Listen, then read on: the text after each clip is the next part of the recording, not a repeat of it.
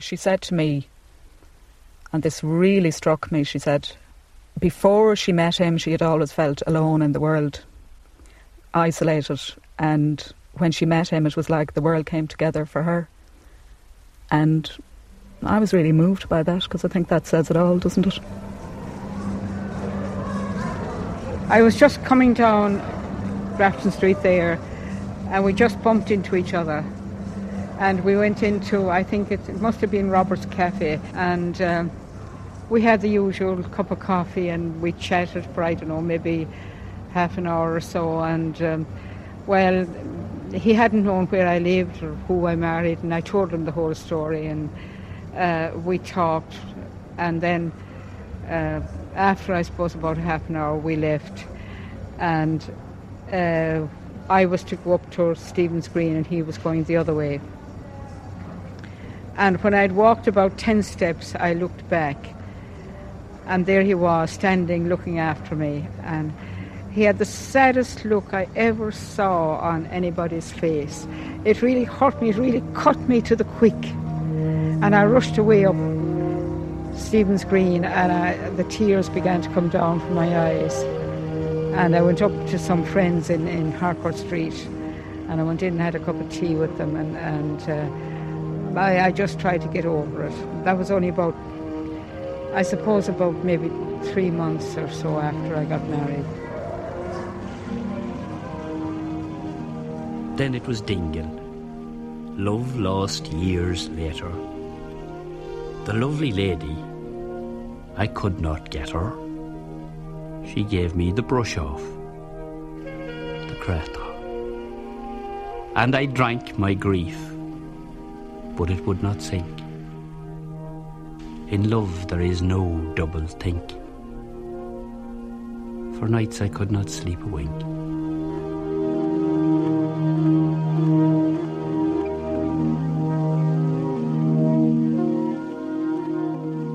It has brought us much closer together, for which I'm very grateful. That's good. I never thought that I'd open up like this about that part of my life until Breed asked me. I suppose Patrick was the the kind of the love in her life. But um, I think Daddy was probably a love in her life too, you know, Oh, and there were different loves.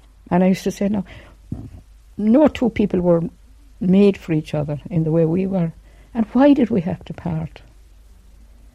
I mean, I didn't have as much in common with my husband, you know, in that sense, even though he was a literary person too and a very sensitive person and wrote the odd bit of poetry, which he, of course, he'd never dream of trying to publish or anything like that. And he painted a bit, and it could be good. He was good at painting. And he'd go, we'd go out the country, and I remember one going, once going to the Rock of Cashel, and he made a great job of, of drawing it and uh, in charcoal. And I, I, I did it too, and mine was terrible. Then he just he used to love to think that, that his was better than mine. And um, ah, we had, you know, uh, we um, even though the, when I was working, I used to say the last kind of person I ever wanted to marry was a businessman. And then, of course, when I met Patrick, he was everything I ever wanted in a man, and he was manly. You know, and and I, I also wanted, in some feminine way, to meet somebody who was way above me intellectually and every other way, you know, and literally, in, and in a literary way as well, and who could talk down to me. I didn't mind that. I I, uh, I much preferred to to be the little one. No, the shoes and the trousers and the laces even. they're right, they're right. And the old hat. Yeah. But um, and the jacket more or less isn't too bad. But uh, and the forehead is okay. It, it's just ears, a lot of things, but it's his expre well yes i suppose that reflective res- expression but he could be very he could have a very amusing smile around the corner of the lips there you know if he'd look down at you and the he, the eyes would smile as well. He had, he had a slight cast in his eye. He doesn't look like there, like you want to sit down beside him, does he? He looks very forbidding or something, doesn't he? He No, looks a bit but- cross, maybe. not, no, no, not exactly. No, no. He, he looks as if that he's, he's deep in thought, you know, looking into the water. And what about the poem, Deirdre?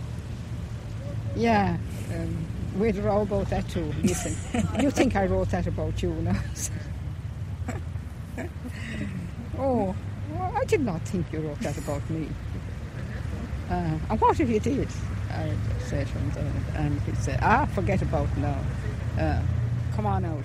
Oh, the dear reached us out impartial tenderness of hands that That's love what he fill. But that, that was a very willed. distressful time because that's Loose the bands of souls, self-bound, ice-chilled, That's when he was bringing in wound. Though may the needle of your being set towards a star, to all be ever what within your pure heart you are, cool water from a spring, sun's candid caressing. To others leave cold flint-edged pride, fears light love, impulse to deride. Singing and free, flow as you do flow, a golden, ample stream. You were born to love, and love's healing. Uh, I don't know. Yeah, I suppose it's kind of sad th- thinking about It- it- that. Not now, because well, he, he's he's happy now. I'm sure of that. And uh, Rita, why sad? Why do you think sad? Um,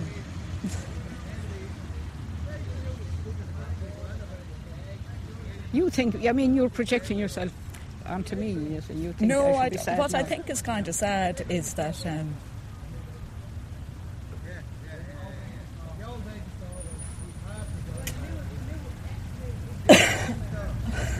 Says you was getting emotional, not me. no, after all those years, um, no, I've got over that. You, you, you. Um, when you've been uh, in, in an enormous amount of situations and you overcome them, then you you don't. Emotion doesn't count for that much in your life. Counts in let- her life. We'll have another look at him. Uh, it's uh, come back and we look again.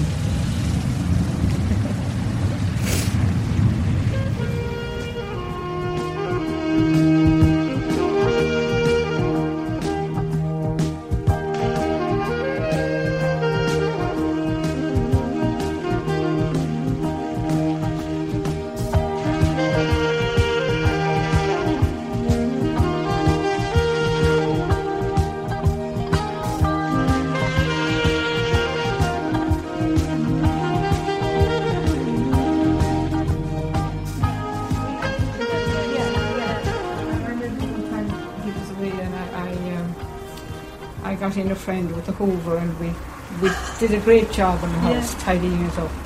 you know. did he mind that? oh, he was delighted. he said, I, I have a whole lot of so-and-so friends here and you think they'd ever think we'd do anything like that for them? It was a challenge. And then one day he said, uh, he he had been in, and he said, uh, some fella came in. He said, to wake him up to give him a sleeping tablet. I didn't see her as a a passionate person in a romantic context. I always saw she had great passion for things that were very unemotional. Well, no, not unemotional.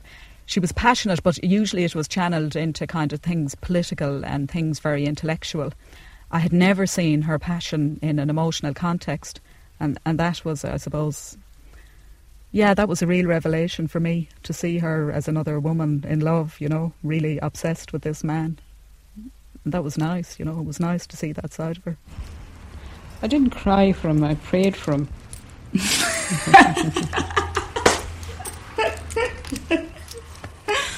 Yeah, Yeah. uh, that's an alternative. I suppose. well, uh, it, it is hard for me to recall emotion now. because you've after all those buried it, Yeah, yes, that's because it. it was too painful. because I had to I had to knuckle down and live it a very different life. First of all, in the very beginning, when when I um, got married, I had children, and then I had a business to run with my husband for a number of years, and th- that was that was a kind of grind in another way that took all your. Um, it took every ounce of your energy and your concentration. And do you think that burying him, you sort of buried your whole emotional side, really? Because it's very hard to. Maybe a, a, a good deal. That's something that didn't occur to me, but yes, I, I, that is something that possibly is true. I probably did. And that you lived uh, beyond emotion, that, that, that, you cut it out of your life. I think that would be true. All right. Um, except the emotion of worry about this thing and that thing, you know, and having to. Um, having to get such and such a thing done by such and such a time, you know, in, in the ordinary course of making a living something to forget the failures and the things lost. Books and letters are merely images. They were burned somewhere unwittingly or fell in the gutter. And though I lament these bits of my past, I am thinking, I am brooding, I am breaking my heart. And that is why I must turn forward, and thus positioned observe the past unlost. Nuala and Sheila, Mary and Deirdre, and the time itself beautifully composed. And the moral break sickness in me from some lie believed by my mother before I was born. No, I was always anything but queer, abnormally normal, and I probably had more women who loved me than Byron, and pure ones all the wild, wild explosions of the innocent. Most of the famous women men one hears of were very easy to please. It was all the same, the second hand or the fiftieth hand. But I was the true romantic. Too far in that direction, perhaps. I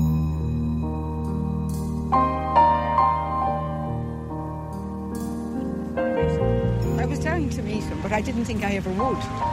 You see, because I, I, when I first came across his writings in the Irish press under the, the name of Piers Plowman, I said, oh, whoever that is, that's my man now. That's, that's, the one I want to meet. That's the kind of person I want. And uh, the antenna was out. yeah, I, but the uh, I I didn't think I ever would. And then out of the blue, a friend of mine rang me up and said. Um, You'd never guess who I met lately. And I said, Who? Patrick Kavanagh. Oh, God, I said, I'd love to meet him. Well, she said, You can meet him tonight now. If you we'll, we'll go, uh, if you come meet, uh, if you come into town, we'll have coffee together in um, that cinema in Abbey Street. In there, there was a, a restaurant attached to it and we went in and we spent the whole night drinking co- a cup of coffee, I suppose one cup of coffee maybe. But that's what we always did. We spent about two hours over a cup of coffee. So, the, but then the, we met that night, and then he rang me the next day, and it was then the day after that that, or maybe that day that, that we had the lunch, and he said, "Would I go to the, the film?" And uh, and that was all happened in a week. And. Uh, it went on from there. Like I knew that that um, he wanted me seriously from that first week, and he we he'd ring up every every day of the week. Then he rang up every day, whether we were rowing or not, or whether we were out or not. It would be I that would break down and decide to meet him. Uh, can you picture the two of you here along this canal I, I, I, can, walking up along there, you know, walking leisurely enough, but quick enough too. We'd, we'd walk up there for maybe two miles and two miles back, and then we'd go into. Patrick used to say, I see in you an image of myself. And I, I was. I think I was the female image of himself. It's a powerful image. Yeah, that, that, that he really saw that in me. That. Um, uh, and you and him? I was his alter ego, you know, that, that I might have been the little girl that grew up beside him in Monaghan. I might have been, you know, with the same ex- exact same background, with the same ideas, the same thoughts, the same ambitions, etc., etc. I think, um, uh, yeah, he did. He saw in me an image of himself, and he said it, repeated it time and time again. And then he used to say, uh, the mother about his mother. He he was very very close to his mother. His father had died a long long time before that when he was young enough, maybe only twenty, but. Um, the mo- he was very very close to the mother, and he used to say the only the only two people ever knew me well, or uh, my mother and you, and now you have the edge on her.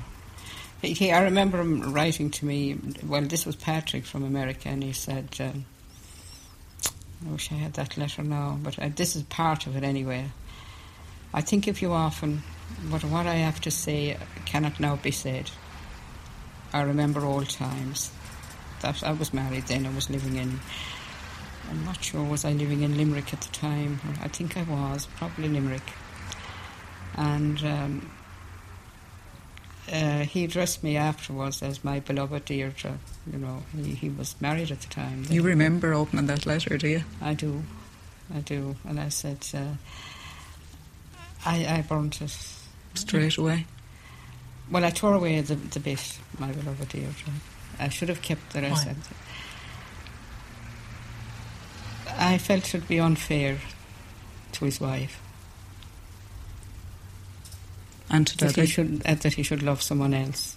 I didn't think about him. I hope he's not listening. I don't think he cares much now anyway. They're all having a merry chat up there. Mm. But the other letter from America, you remember opening that too?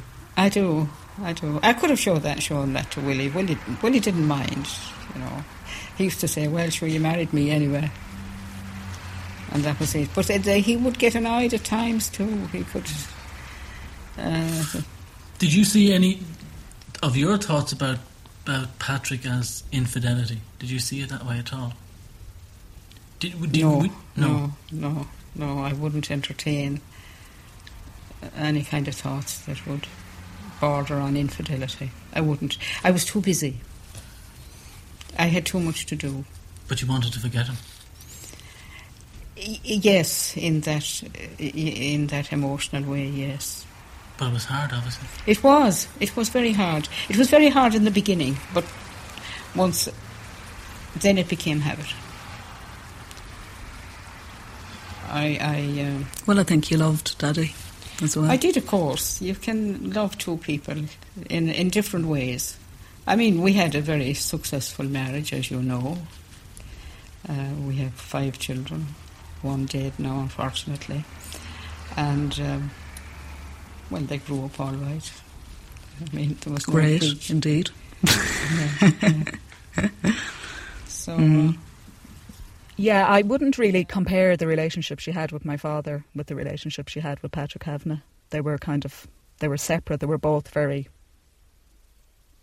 important, I suppose, relationships, and they had great value, and they were both very good relationships, but they were different.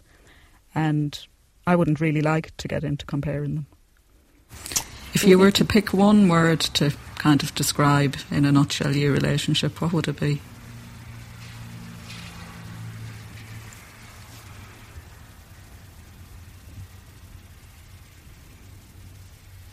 Close. I don't know. Would, would that is that good enough word? Um, I think we were twin spirits. If you could, if that is a description, I don't know. Mm, it's a Uh. beautiful description. You know that we were two people who lo- walked along in the same, walked along the same avenue, the same road, in spirit. Very, very close in spirit to each other. Um, and he, he was. I liked looking up to him. I said, you know, I here is someone now superior to me, and that's what I liked. It made me feel more feminine. Uh-huh. I mean, I'm, I'm, Isn't that, wouldn't it annoy you, really, if that we associate sort of very strong characteristics with masculine things and it's almost, if you're a woman, especially in your generation, and No, you're very no. strong, you kind of aren't comfortable with it. It's like you're not feminine enough. Oh no, I like it that way. I liked it that way. They call the feminists in America the feminazis, and I think it's a good description. I don't like the feminazis. I think uh, I think it's nice to be um, feminine, to have the man, the the superior. In- oh, in God help us. I do. I do. It, it didn't. It didn't bother me. well, of course it didn't bother you. It didn't. Because was. you were never oppressed by it. Ah, sure, who is? Lots of women are. Are you they want to be? Not really. Well, of course, that's where love comes in. If two people love each other, there's, there's, neither should oppress the other. There shouldn't be any talk about oppression. I, I, I mean, I don't go for this kind of um, division between men and women. I mean, they, they were meant to, to love each other and to live in harmony. And it can be done. I'm, I'm not saying it's easy, but it can be done. Although you want women to be feminine and men to be superior and leaders. Yeah, I'm meant to be masculine. Yeah. I would. But it's a partnership as well, to which each contributes. She would have quite a high profile, yeah. She's well known as a kind of a. Well, she's involved in the pro life movement and she'd be, I suppose, a very right wing Catholic and she'd be sort of very actively supporting all the campaigns, you know, the kind of. Um, the divorce campaign and the uh, abortion campaign and all those. She'd have taken a very active role in that. She'll risk. She'd risk anything to put her point of view across. You know, she doesn't compromise for anybody, and I admire that enormously. I, I don't know. To me, it's consistent. But it, it, Shocked. but, uh, but it, it mightn't be to others. Yeah, like I thought you spent all your years in Dublin going to Legion of Mary meetings and rescuing the sort of destitutes and um, going from the Legion of Mary meeting to the Vincent de Paul meeting and going on from that to some political right wing meeting. Oh, and the God, idea that that you out spent now. your Cut- time cut sitting out. in here and walking along the canals is. Um, Uh, you see, people don't know people, uh, and uh, you wouldn't. You didn't know me. You didn't know that other side of me. You probably never would have. you known hid it though, didn't you? Well, I suppose I did a good job in, in, in burying it all right, but uh, that wasn't incompatible at all with with my uh, being involved with Patrick. And No, that wasn't. But there is a contradiction in you that is kind of fascinating for me. That on the one hand, there's this very high minded, moral, absolute attitude to things, and the rules are the rules.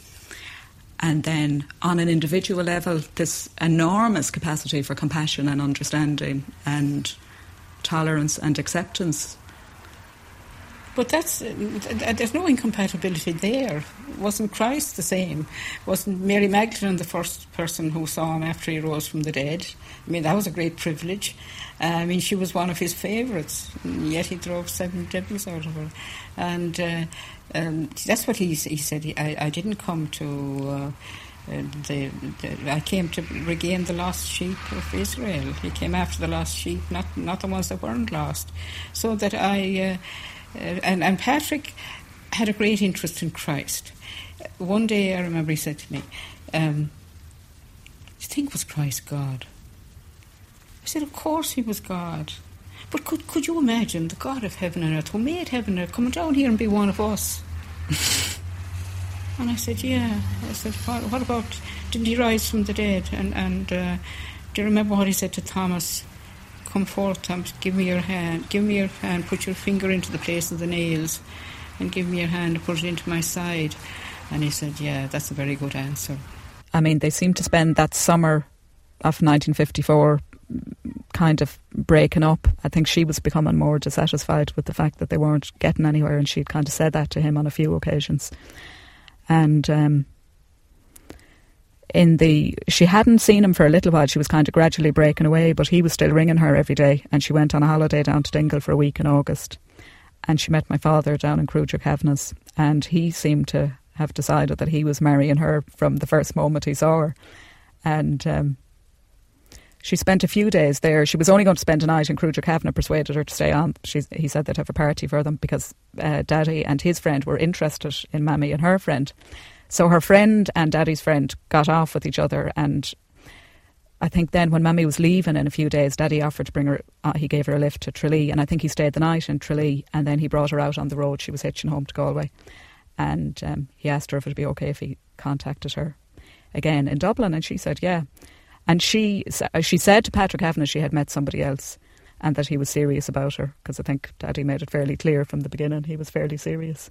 And um, he was devastated, I think. He knew she was leaving him and she's forgotten them now. I remember she said to me, he said really nice things to her that night. And that was the end then. He, she, she didn't see him after that, although he rang her at work. A few weeks later, she left work and she got married. I mean, she was married on the 4th of November.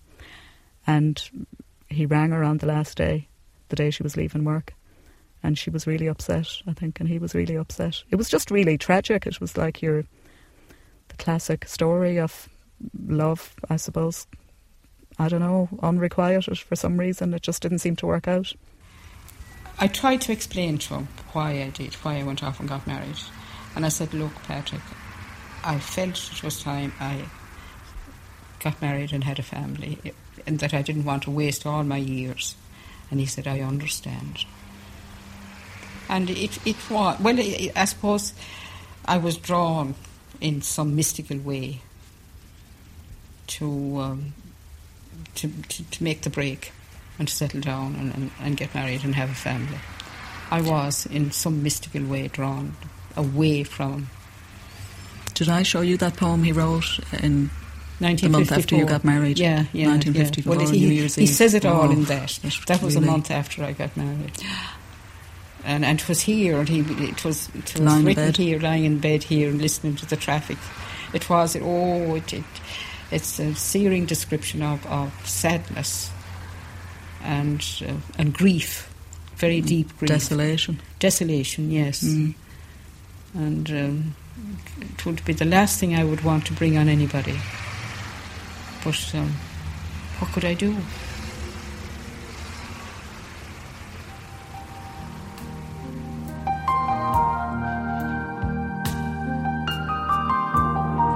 Hold on till I try to formulate some theory about you. A personal matter. My lamp of contemplation you sought to shatter, to leave me groping in madness under a low sky.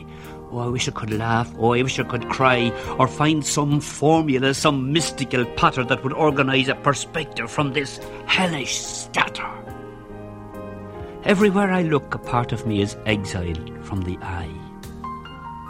Therefore, I must tell you before you depart my position. Making the statement is enough. There are no answers to any real question. But tonight, I cannot sleep.